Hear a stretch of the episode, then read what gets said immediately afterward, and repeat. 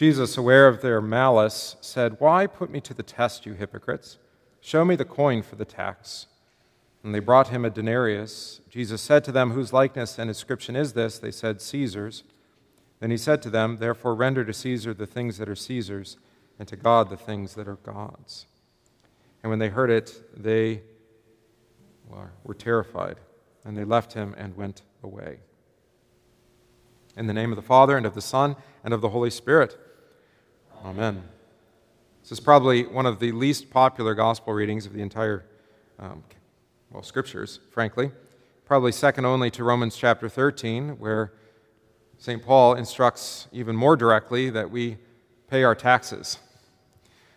There's nothing that's more offensive to us than to take what we believe is ours and have to give it to a king, especially an ungodly one, even to tyrants. And yet, that is what Jesus teaches us in the gospel today. It's a hard lesson for us to learn, and I think it's hard for us because we secretly are just like the Pharisees and the Herodians, and we want Jesus' kingdom to be not, well, of heaven, but rather of this world. This, of course, is what's motivating so much of the world politics, which we've been discussing in our Bible study on Ezekiel. Even heard the new Speaker of the House uh, declare boldly that Israel's our friend and that God had ordained him to become Speaker of the House so that, well, Israel can fight this godly war. Along with the Israeli Prime Minister, or whatever his title is, Benjamin Netanyahu. Is that how you say it? Close enough. Um, who also says that he is actually, or Israel is fulfilling the prophecy of Isaiah, and they are a light in the darkness, and it's their job to destroy the darkness that light may reign. Talk about blasphemy. Whether it's the Christian Zionists or it's the actual Hebrew Zionists, they don't believe what Jesus says in today's gospel text that there are two words from God, the law and the gospel, and those words operate in two different domains, two kingdoms as we define them as Lutherans the kingdom, the left hand kingdom, the kingdom of this world, and the right hand kingdom, the kingdom of heaven. Of course, Jesus is even more explicit during Holy Week when he is put on trial by these same Pharisees and chief priests. They bring him before Pontius Pilate, who, of course, is a Roman governor, meaning he belongs to the kingdom of the left, the kingdom of this world. And they supposedly are actually of God's kingdom, but they go to the earthly king in order to bring about, well, for them is an earthly judgment. But in Jesus' discourse with Pontius Pilate, remember, Pilate asks him, Are you a king? And Jesus says, Well, you say that I am. For this purpose I have come into the world, is to bear witness to the truth. He says, My kingdom is not of this world. If my kingdom were of this world, I'd have my disciples fighting with swords and clubs and that sort of thing. We'd be trying to overthrow you, but my kingdom is not of this world. So you are a king, then, Pilate says. And of course, Pilate asserts, then, even inscripturates Jesus as Jesus of Nazareth, King of the Jews insists that that be written and put above the cross. Pilate, a Roman governor, writing scripture, being God's, well, messenger. Now that doesn't make sense. Unless we understand that both the left hand kingdom and the right hand kingdom, the kingdom of earth and the kingdom of heaven, the kingdom of Christ and the kingdom of this world's governments, they're both God's kingdoms. They both serve under God's direction and they serve, whether they know it or not, at God's behest. So Pontius Pilate thinks that he's just simply appeasing a mob and coming up with an amenable solution. One man die, that the whole nation not go into a riot, and Pilate probably lose his office, if not his head, as Caesar would find out. But Jesus says something similar in today's gospel. They trying to catch him in, in their words, in his words, right? These Pharisees and Herodians. Herodians are the uh, old school conservative types. The Pharisees, of course, are the progressive liberal types. Both have become a uniparty of sorts, and have come to try to get Jesus on trumped up charges. No pun intended. It happened. It's an unfortunate name, isn't it, sometimes? All right. So they say, Teacher, we know that you are true and teach the way of God truthfully, and that you do not care about anyone's opinion, for you are not swayed by appearances. You tell the truth, you're going to speak truthfully. Tell us what you think. Is it contrary to God's law, this is what they're asking, to pay taxes to Caesar or not? All right, so these are both experts in God's law. The Herodians are the traditionalists. They hold to all of the scriptures, all the way through the prophet Micah and Chronicles.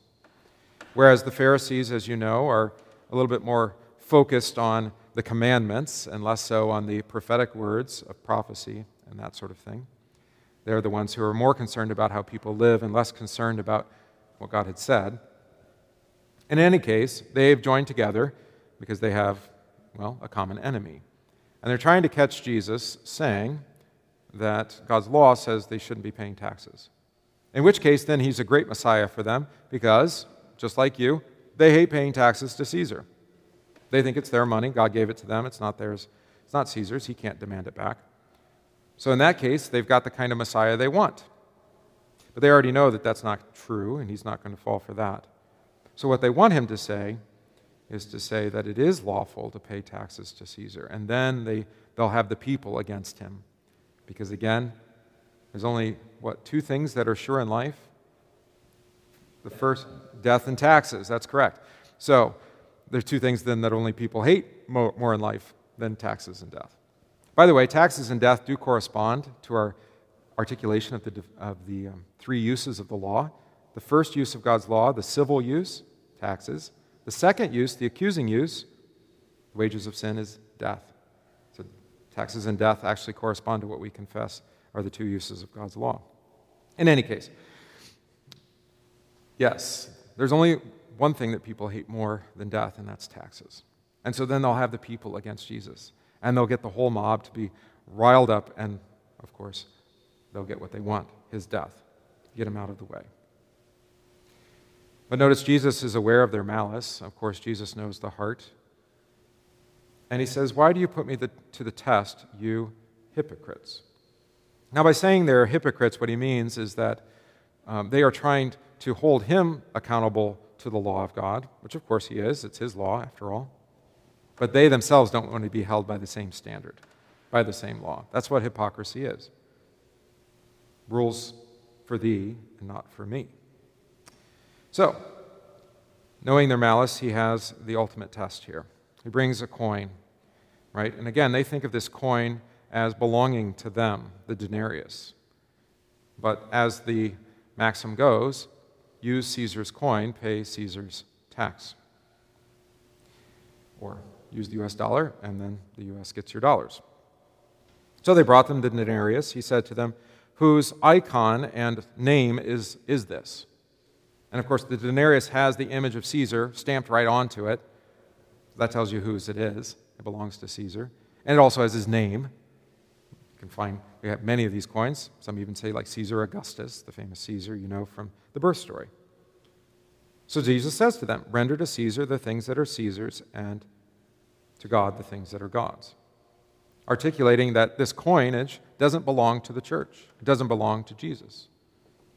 It is, of course, under God's purview, as all the kingdoms of this world are. But that's where the uncomfortable truth really comes in, isn't it? We understand Christ's kingdom. It's a kingdom that he rules through his suffering and death, forgiving sins, giving the promise of resurrection and life everlasting.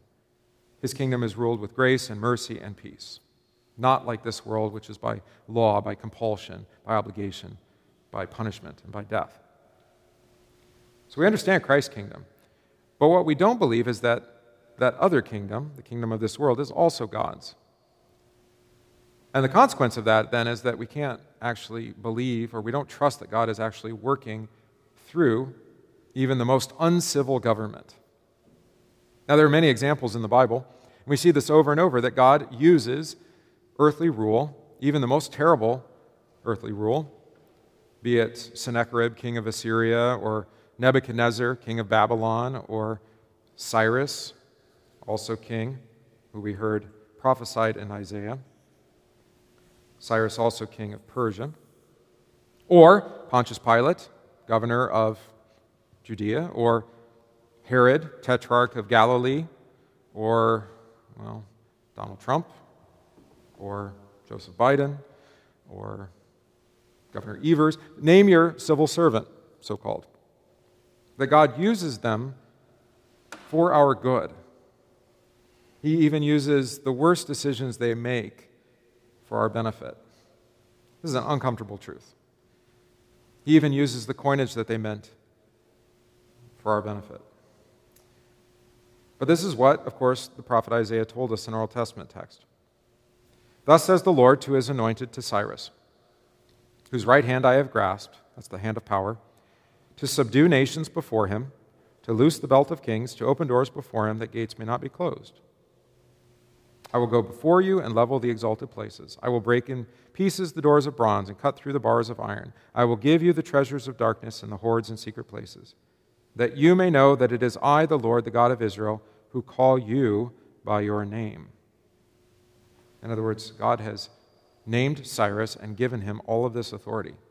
But then he goes on that that authority was given to Cyrus for the sake of my servant Jacob and Israel, my chosen. I call you, Cyrus, by your name. I name you, though you do not know me. I am the Lord, and there is no other. Besides me, there is no other God. I equip you though you do not know me. The people may know from the rising of the sun and from the west that there is none besides me. And this is where it gets the most uncomfortable. I am the Lord, and there is no other. Fine. I form light and create darkness. I make weal and woe. That is, I make well being and I create evil. I am the Lord who does all these things. Again, both kingdoms, both the law and the kingdom of this world, and the gospel, forgiveness of sins, the kingdom of Christ. Which begs the question then why the kingdom of this world? What is the purpose of Caesar, prototypically, or the empire, or the United States of America? For the sake of repentance, which is, of course, the use of the law, to show us our sin, to punish evildoers, and to commend those who do well to drive us away from faith or trust in ourselves, or any of the earthly power, or any earthly wealth, or anything of this world.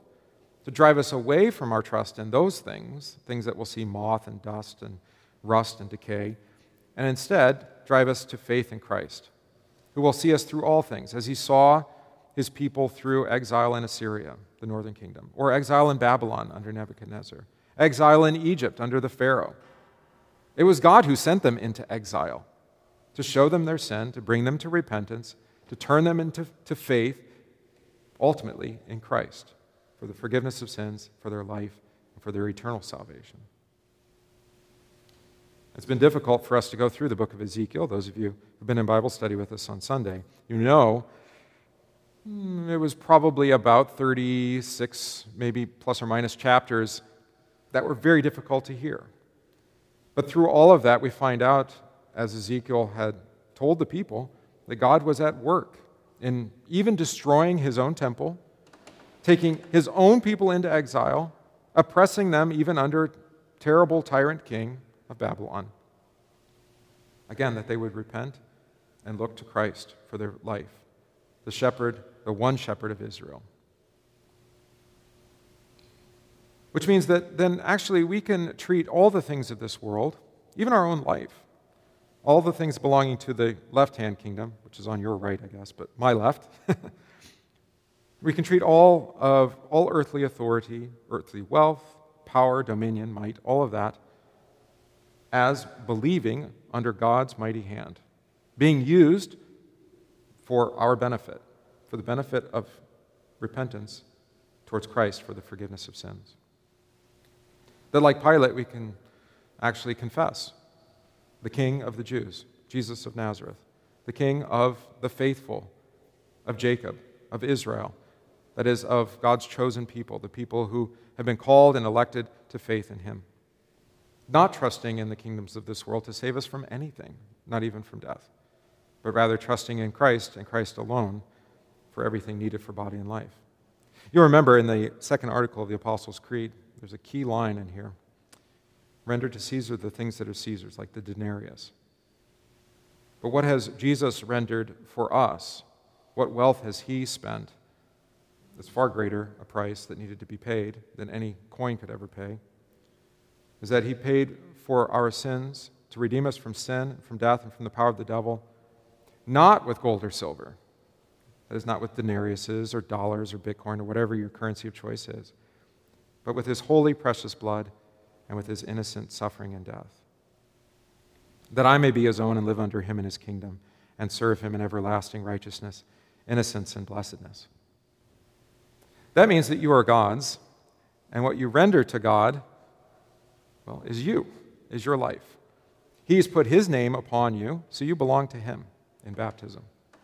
He's called you his own child, and so you have everything to give to him because it all belongs to him. No need to hold so tightly onto this life and the kingdoms of this world or even to earthly wealth. Rather, hold or cling on to Christ, who has paid the full purchase price and demands nothing of you, even gives you all that is needed for faith and life by his Spirit. Thanks be to Jesus in his holy name. Amen.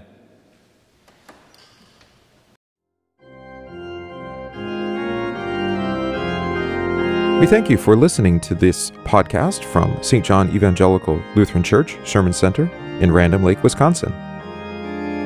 If this podcast is of benefit to you, please consider supporting the work of St. John by visiting stjohnrandomlake.org, that's stjohnrandomlake.org, slash support, and give today.